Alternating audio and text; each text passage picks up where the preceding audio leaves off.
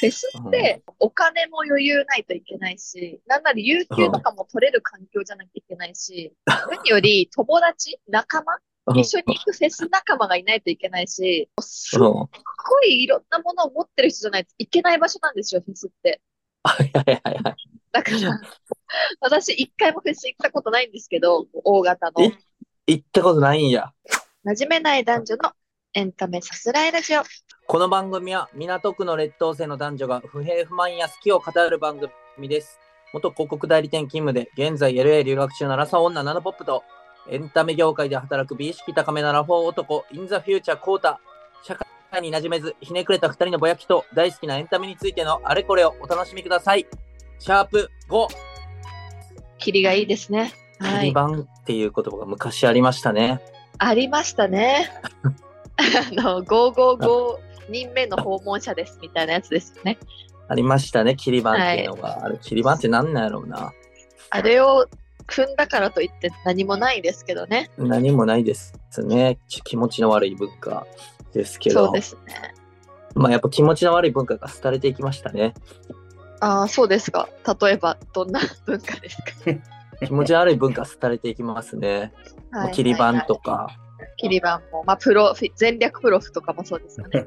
テレグラフとか、ミクシあのー、ミクシミクポエム的なミクシーとかね。ーはいはいはい。やってましたね。が。ちょっと待ってくれ。じゃあ、俺はもう、ポッドキャストも廃れんじゃないかと思ったね、今。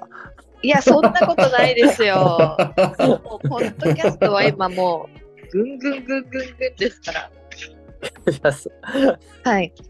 気持ち悪い変な自己開示の文化が廃れるんであれば、ポッドキャストも廃れんじゃないかと今。だとしたらじゃないいですましたが。いやいやいや。頑張って、はいポッドキャストしていきましょう、今日も。そうですね。我々がポッドキャスト界を盛り上げていきますか。Yes! こんな意気込みでやってる人いいのじゃ、ポッドキャスターで。革命起こすみたいな意気込みで。確かに。そうですね。あの、ゆるくおしゃべりしてますみたいなのが多分基本なんで、革命起こしますみたいななかなかないですなんですよね。そうですね。はい。そんうな、ん、選挙のような、あの、志でポッドキャストやってる人はあまりいないかなとは思います。あ、一つ質問なんですけど、あの、はいはい。海外でポッドキャストめっちゃ来てるって、やっぱ仕事でもすごい聞いて、聞くんですよ。はいはいで、日本って、あの、海外、特にアメリカからの文化が、あの、いずれ何年後に訪れるみたいなので、10年後に結構訪れるとか言いあ、はい、ますよね。5年後、10年後でグラフとか見せられて、グラフね。でまあ、あの、はいはいはいそれでもうみんなセールスしてるし、あの、企業とかも選んでるじゃないですか。選びつつあるじゃないですか。で、はい実際その、ナナポップが、まあ、海外に今いて、周りの友達とか、あの、まあ、友達でなくても、ポッドキャストとかって聞いてる人って結構、その日本でラジオ聞いている人の感覚より結構いるんですかね？多いですね。やっぱり、まあ、日本でラジオ聞いてるって言ったら、まあ、正直、怪げな目で見られるとか、ラジオはてなみたいな感じになっちゃうと思うんですけど、こっちでポッドキャスターって言ったら、まず結構もうスターみたいな立ち位置ですし、誰しもこうお気に入りのポッドキャストがあるみたいな。なので、やっぱりみんな聞いてますし、セックスザ・シティの話になっちゃいますけど、あの、シーズン2が始まって、その、もともとセックスザ・シティの主人公のキャリーって、その男女のニューヨークでの恋愛に関するコラムを書いてる人ってことで描かれてたんですけど、まあ、それがヒットして、シーズン、今の始まってる新シーズンの And Just Like That では、ポッドキャスターになってるんですよ。これってすごい、うんうん、あの流行の最先端を今までこう映し続けてきたルクサンダシティの主人公が今、ポッドキャスターとして輝いてるみたいな描かれ方なんで、えー、やっぱりアメリカ内ではすごく、ポッドキャストって地位を得てるなって感じがしますし、私自身もやっぱりアメリカで一番のポッドキャスターを目指したいなってすごい思ってます。えー7本、アメリカで一番の。はい、目指してます。全部日本語だし、あの、革命を起こすっていうスタンスの人あんまいないって言ってたけど、はい、俺よりもっとすごいことを目指してた。その一人ですね。はい。その一人やった。少ない。この少ない二人が出会ってたんや、実は。そうなんですよ。天下取ったるっていう二人が出会ってたんや。はい。なので、いずれは取ると思いますけども、天下は。取りましょうか。ポッドキャスト界に革命を起こすで。頑張りましょうん。う。はい。でも本当にポッドキャス。ターとしてフジロックのフェス、フジロック呼ばれて、ああ、確かにね。ヘヘッドライナーみたいな。ヘッドライナー行くで。踊れって言って。聞けヘッドライナー呼ばれて。聞け聞け聞け 笑え強要してね、みんなに笑いうをなずけ 煽って、煽って、やるよ。苗場盛り上げましょう。はい、苗場盛り上げていきたいんですけどね。まあでも、はい苗場、じゃグラストンベリーとかね、こちらも盛り上げれるぐらいのポッドキャスターになっていきたいなあそうと。確かに。コーチェラ出演を目指して、やっぱりアメリカと目標どこにあるかわかんないですけどね。まずはまあ、地上波、地上波ラジオたちもなぎ倒すから、あのー日本放送ぐらいに呼ばれたいですね。そうですね。まずは日本放送を 目指して、日本を制してからアメリカ。だって日本放送出たら日本、日本放送出たら日本制してることなんのか？なります。日本放送ですから。日本って言ってますから、彼らは。それって、ラジオ好きにしか届いてないから、本当あれでしょ。陽キャも陰キャも巻き込んで 革命を起こしていきたいから。だから、陰キャフェスみたいなのがあったらいいんですよね。周りをなんかこう一覧みたいに区切られて、周りをこう気にせずに騒げるみたいな。陰キャフェスはいはいはいをまず開催できるように。陰キャフェス開催。俺頑張り、たい陰キャフェスはロッキンオンジャパンと思ってんねんけど。いやいやいやいや、もうあれ陰キャフェスあんな陽キャのフェスないですよ、本当に。ほんまに俺、ウルトラが陽キャで、ロッキンオンジャパンはいはいはい陰キャフェスと思ってんねん。いやいや、だってもう私昔から言ってますけど、フェスってお金も余裕ないといけないし、なんなら有給とかも取れる環境じゃなきゃいけないし、何より友達、仲間、一緒に行くフェス仲間がいないといけないし、すっうん。ごいいろんなものを持ってる人じゃないといけない場所なんですよ、フェスって。はいはいはいはい。だから、私一回もフェス行ったことないんですけど、大型のえ？行ったことないんや。ないです。だから本当にもう一番憧れなのはリンゴ音楽祭とかに行ってる夫婦とうか、ん。すごい憧れあまあ、リンゴ音楽祭に行ってる夫婦は、ちょっと嫌ちゃう？あのね、リンゴ音楽祭行ったことあんねんけど、す。はい。まあ、フェスに一人で行ったこともあるし、フェスもよく行くねんけど、はい。リンゴ音楽祭にはい。行ってる夫婦って意識高すぎて、いや、意識高いですよ。ちょっと嫌ちゃう。いやもうなんか陽キャの頂点がフジロックっていうイメージなんですよね。もう、宿も、なるほどなんならその前の年からじゃないと取れないとか、ランポップフェス行ったことなさすぎて、はい。これはもう勘違いしてから是正していきたいけど、はい。フジロックは、あれ、アラフィフの、え？生きったアラフィフのフェスなんですよ。そうなんです。私のイメージは、やっぱあの、うんモテ期のイメージがすごい強くて、映画だはいはいはいったかな？長澤まさみと、その、森山未来君が、うんうん。あの、泥だらけになりながら、フジロックのフェスで、なんかこう、抱き合うみたいなシーンが確かあって、そあれ。れがもうフジロックなんです。センスオブワンダーじゃなかったっけ？あ、抱き合でしたっけ？なんかそのフェスでとにかく抱き合ってるみたいなイメージがすごくて、フェスってこう泥だらけでも、雨が降ってても男女がこう抱き合うイベントなんだみたいなイメージがついちゃったんです。よ。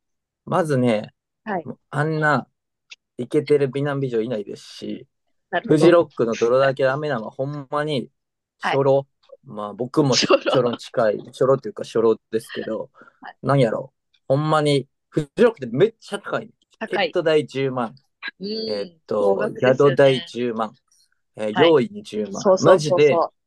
ハワイ行くぐらい金かかんねそうですん。よね。うんイメージあります。で、ハワイ行くぐらい金かかるってことは、ほんまに、それで可処分所得、余分なお金を持ってるっていうそうなんで、す。あと心の余裕もね。大体50代。ああ、50そうかな。その50代の層と、もちろんそれもいるんですけど、やっぱ30代 IT 社長と取り巻きの女とか、そのなんか、そういう層もいる気がする。ウルトラに行くねん。ウルトラジャパンに行くから。なるほどね。もうナノポップはの、本当の、ナノポップは、はい。ウルトラジャパンに行けばいいと思う。逆に？ぶち抜くために。自分をね、あの殻を破るために。状況打破するために。ウルトラっつったらみんなコカレ、コカレロを、コカボムとかのネックレスを下げながら、ネックレス あるんコですか？カボムのネックレスが、コカボムを買ったコカボムネックレスみたいなのもらえて、あ、なるほど。はいはいはい。それ、それ下げたら次買うとき10%オフみたいになるんで、もうどんどん下げろみたいな、ハードリカーばっかのみたいな。で、なるほど。まあ、リンゴ学祭は、はいはい。なんか、クラフトビールとかじゃないですか？みんな飲んでる コーヒーとかね。の。違う？コーヒーとかね豆、。そうそう豆から引いたコーヒーとかね。なんだ、おしゃれなコーラとか飲んでる。クラフトコーラとかね。あとなんか、ジンジャーハイボールとかね。ハイボールじゃん。そうです。そうはいジンジャーも、その長野県で採れたジンジャーみたいな。ほんまの生姜ね。ほんまの生姜そうそう。そう地消地産の心みたいなイメージありますよ。やっぱり。あ、なんかちょっとフェス、フェスの、なんかフェスへの偏見がお互いすごすぎて、そうですね。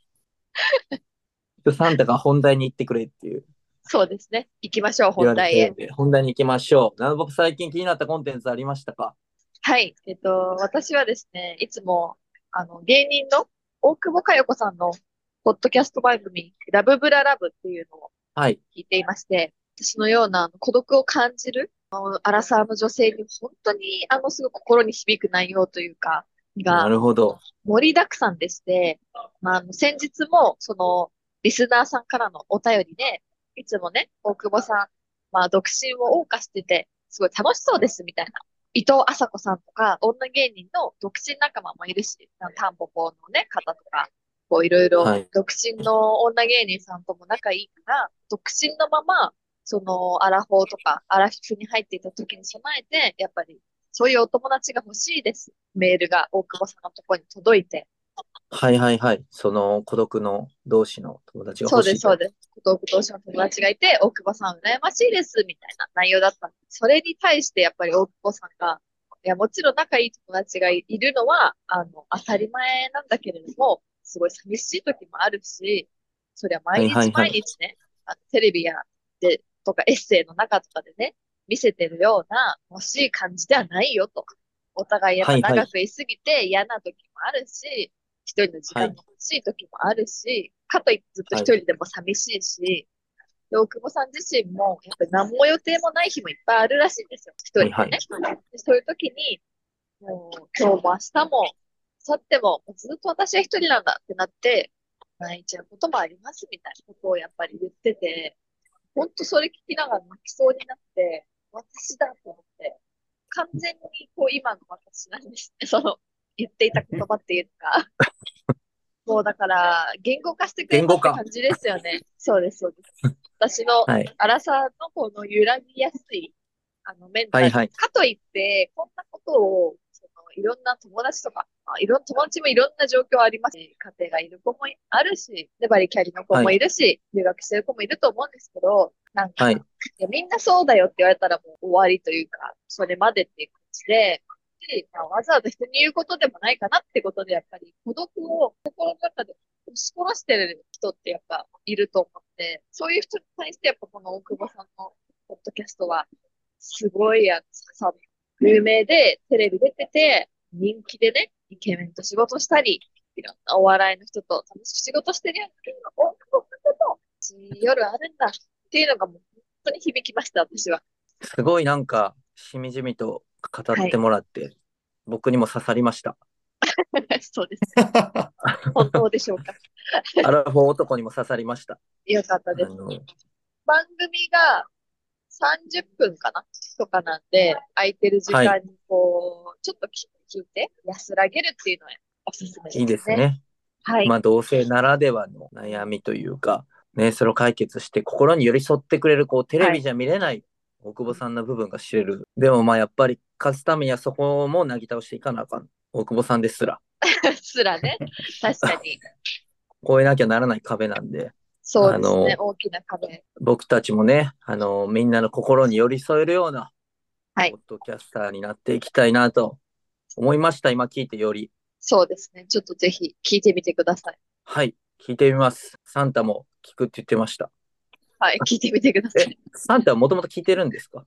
いや、あの、噂は、あ噂は聞いててっていう感じですね。なんか A 面、A 面、B 面あるみたいな、なんか、あります、ああります。のお、お色気というか、そういう話も織り交ぜ、はい織り交ぜるというか、そういう、話もあるみたいな。なので、なんか、女性に対しては刺さるっていうところは、あの、聞いてましたね。はい。あ、なんか僕も噂聞いたことあるんですけど、インフルエンサーも出てるらしいじゃないですか。あ、そうなんですよ。ポッドキャスト版だけ、インフルエンサーの方を呼んで、あの、TikTok で登録者何万人とか、YouTube ではいはい。登録者何万人とかって人がこういろいろ来るんですけど、なんかたまにいけすかないというか、あの腹立つ感じのごゲストが来ることがあって、やっぱインフルエンサインフルエンサーーで。だなってすごい感じるというか、やっぱ大久保さんプロフェッショナルのコメディアン、芸お笑い。人、お笑いの人で、女がね、この間来てたんですけど、あ、インフルエンサーは男性が来るときもある。いや、男女と共に来ることがあります。グループのなんか女が来てて、その女がねはいはい。なんかすごい人気らしいじゃないのみたいな大久保さんですけど、こう言って、そしたらなんかちょいちょいすっごいタメ語を挟んだんですよ。大久保さんえーそんに対して。なことないって、みたいな。え、もう全然、みたいな。なんか、え、こいつ何？ってすごい思って、大久保さんが好きすぎて、大久保さんに対してこう、無礼を働く者に対して敏感になってしまって、私も。女の喋りとかをすごい聞いてて、あ、こういう感じにならないようにしなきゃって、すごい、あの、自分で、自分に言い聞かせて、我が振り直そうって思いました。はい。ってことで、ナナポップは絶対に はい。人に敬語で喋ってくださいね。そうですね。徹底して。いや、なんかあの、やっぱり人柄というか、声だけで、私その人の TikTok が人気ってことも知らなくて、正直。はいはい。あの見たことも聞いたこともなかったんですけど、はいはい。それ聞いて絶対見ないと思ったし、なんていうんですかね、声だけでも人柄というのは伝わってしまうんだなって、ちょっと恐怖もありました。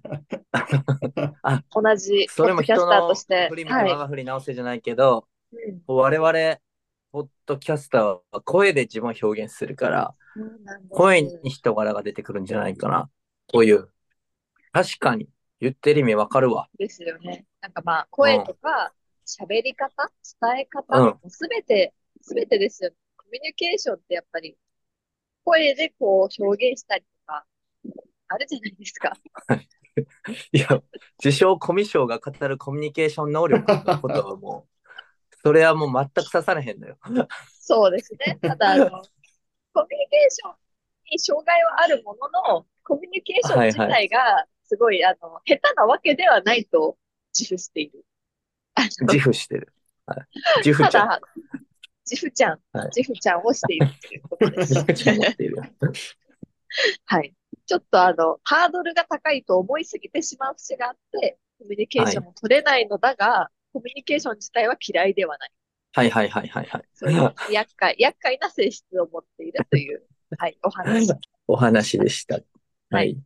伊沢さんは最近なんか注目のコンテンツはありましたか？えージブリの最新作の、えっと、君たちはどう生きるか。あれ、合ってる、はいタイトル。合ってます。君たちはどう生きるか。君たちはどう生きるかを見に行きましてですね。これはい。あの、ネタバレしていいんですかね？まあ、ネタバレ注意とか書けばいいんじゃないでしょうか。はい。まあ、ネタバレをお聞きしますけど、まあ、あの、まあ、宣伝ゼロ。で、うん本当にあの、ね鳥のアイコンだけはいが走ってるような状態なんですけど、北米ってもう公開されてるんですか？してないです。あの、まあ、ジブリ最新作で宮崎駿監督80歳の作品なんですけど、はい、結論から言うと、スト宣伝もしてないし、ストーリーも説明してないから、まあ、ガイダンスがないから、このなんやろ、ガイダンス慣れしてしまった日本人には難しいかなっていう点と、やっぱりあの、ダイヤの東京スタイル聞いてて、津田さんも言ってたんですけど、僕あの、魔女の宅急便とか、ああいう、ああいうジブリが見たいんやっていう層には全くあの、わけわからないっていうか、エンタメ感は、まあ僕は正直あんまジブリ見たことないからエンタメ感あったと思うんですけど、エンタメ感は何に等しいっていう感じで、うんあの、戦時中の設定でして、あの、戦時中の真人君っていう人がいるんですけど、真人君のお母さんが死んじゃいました。え、なんとここまで言って大丈夫？いや、大丈夫です。コミュニケーもション。あれこれコミュニケーション下手やからちゃんと言えてない。本当に。気持ち組めてない可能性あるぞ。あの、はい、あの、俺がポッドキャストのために大丈夫です。これ結構言っちゃうと、真人くんっていう子がいまして、その子のお母さんがあの病院の火災で亡くなるんですけど、えーっと、3年後、えーっと、お父さんが、まあ、お父さんのせいでキムタクなんですけど、お父さんが、えーっと、その、まあこれめっちゃ変な話なんですけど、あの、できちゃった結婚するんですけど、できちゃった結婚再婚するんですけど、そのできちゃった結婚の再婚の相手が、あの、死んだお母さんの妹みたいな。で、真人は東京に住んでて、そう死んだお母さんの妹のにと一緒に住まなあかんから、田舎引っ越すんですけど、まあ、ジブリよくあるパターン、田舎引っ越しっていうパターンもはいはい、はいジブリ伝統の王道パターン。はいはい。よく田舎引っ越しますからね、彼らはね。そうそう。で。早尾さんは多分都会じゃなくて田舎で何かが起こると思ってて、田舎で神秘とかそういうのを感じてはいはて、大体田舎で不思議なこと合うじゃないですか。まあ、さつきとメイもそうやし、トトロもそうやし、えっと、マーニーもそうやし、に。うんうん。平成たぬき学園ポンポコも田舎やし、田舎があれは再開発される話がしちゃうと思うけど、千と千尋もまあ、あの、そうですよね。田舎に行くんですよ。うん、そうそう。で、田舎行って、そこで、まあなんか、喋る鳥みたいな、アオサギと会って、そいつに、こう、変な世界に、精神世界に連れて行かれるんですけど、迷信世界。まあそこで、こう、精神世界っていうか、こう、わけわからない世界、まあ、千と千尋の世界みたいな、はっきり言うと。メール編の世界に連れて行きまして、少年が、そのママ母を受け入れるっていう話なんです。めちゃくちゃ簡単に言えば。なるほど、なるほど。理解できまで、す。そん、そのストーリーがよくわからないって言ってる人たちは、マジで、俺は何言ってるかわからない。逆に。なるほどね。さすがにでストーリーめっちゃ明快やし。うんうん。そう で、そこで、その宮崎監督はもう80何歳なんで、自分のしはいはい死生観とか、死後の世界とか、生まれる死ぬとか、人生とかっていう価値観をぶつけてきたりとか、あの、その精神世界では、えっと、まあ、インコが、えっと、覇権を握ってるんですけど、まあ、はい。地球みたいなのがあって、で、その真人くんの大おじ様っていう人が作った世界みたいになってて、まあ、全部夢で見たみたいな世界、もうほんま、千と千尋みたいな。で、は戻ってきたら結局何もないみたいになるんですけど、忘れちゃうみたいな感じなんですけど、そう、真人くんの一族は悩んだ時に全員その精神世界に行っちゃうみたいな。お母さんもそうやし、死んじゃったお母さんもそうやし、その妊娠してあ精神が不安定になってるおばちゃん、おばちゃんっていうかママ母もそうやし、ず大おじさんもそうやし、精神が病むと、精神が病むっていうか悩み事があるとその世界に行っちゃって、で、真人はそこで自分のお母さん若い頃に出会って、私はもう死んだけど真人産んだし大丈夫、あの妹愛してあげてね、みたいなことで、結局は真人の中で起こってるこう悩みを解決していくだけの話で、何がストーリー分からへんのかみたいな。ほんまに、マジでそれが分からへんっていうのと、普通にその少年が成長していくっていうだけの、まあ、ジブナイルムービーじゃないですけど、はい。えーただそういう映画で、だったんですけど、なんかもっと分かりやすくてキャッチーなの求めてるのかなっていうのと、ジブリとしての魔女の宅急便とか、紅の豚とか、ああいうのを求めてるのかな、みたいな思いまして、普通、あとはその、もう一つ思ったのが、80歳のおじいちゃんに、あの、今の大衆の心つかむようなエンタメなんか期待したらあかんというか、まあ、確かにね。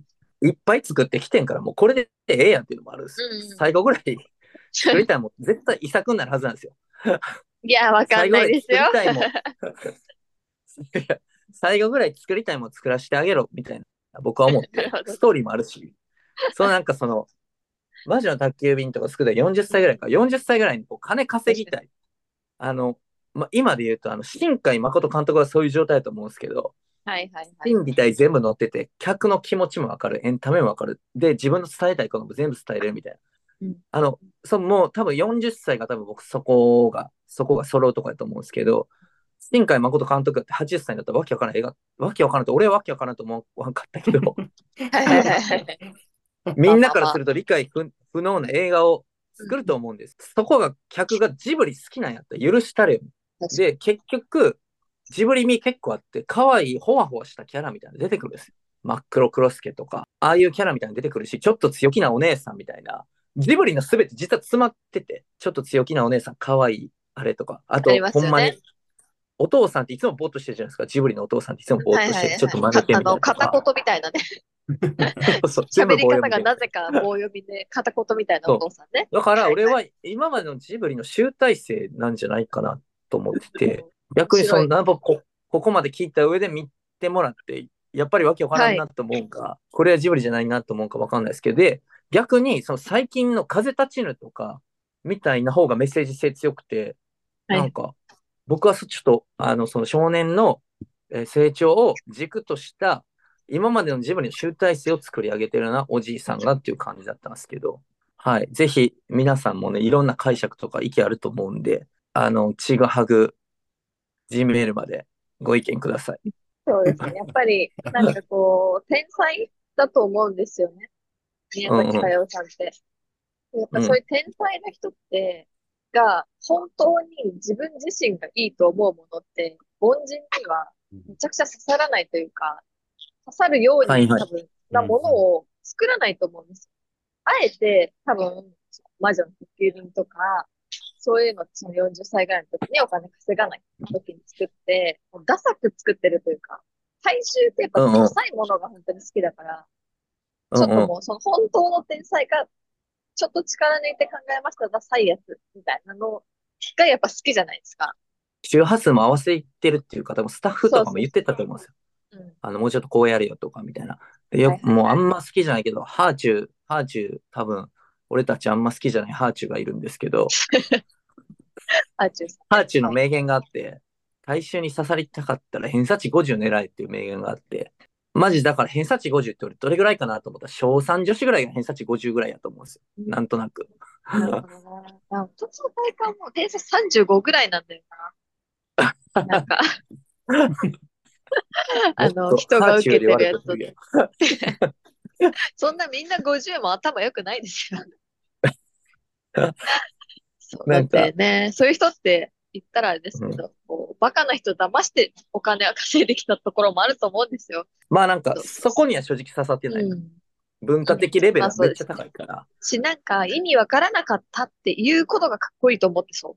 あの、そうそうそうツイートとかね、難しいみたいなことを言って、なんか注目を、じ結局自分に注目を浴びさせたいような人が多分意味わからなかったって言ってると思う。意味わかんないぜが今マジ、マジョリティになってるから、俺みたいに分かったっていう方が逆にカッコつけてるみたいな感じに なると思うねんけど、ちょっと国語の点数高い人やったら絶対わかると思いや、本当偏差値60向けですかね。う。偏差値60向けですね。はい。で、なんか、なんやろ、ほんまに全部一から解説してほしいんかなみたいな、わけわからんかった人みたいな、マジで。そうでしょうね。うん。だからもうこれはもう、その、ほんまに日本のせいというか、今、TikTok、それこそ TikTok かの、TikTok とかのせいやなって思って弊害ですよね。ソーシャルネットワーキングサービスの。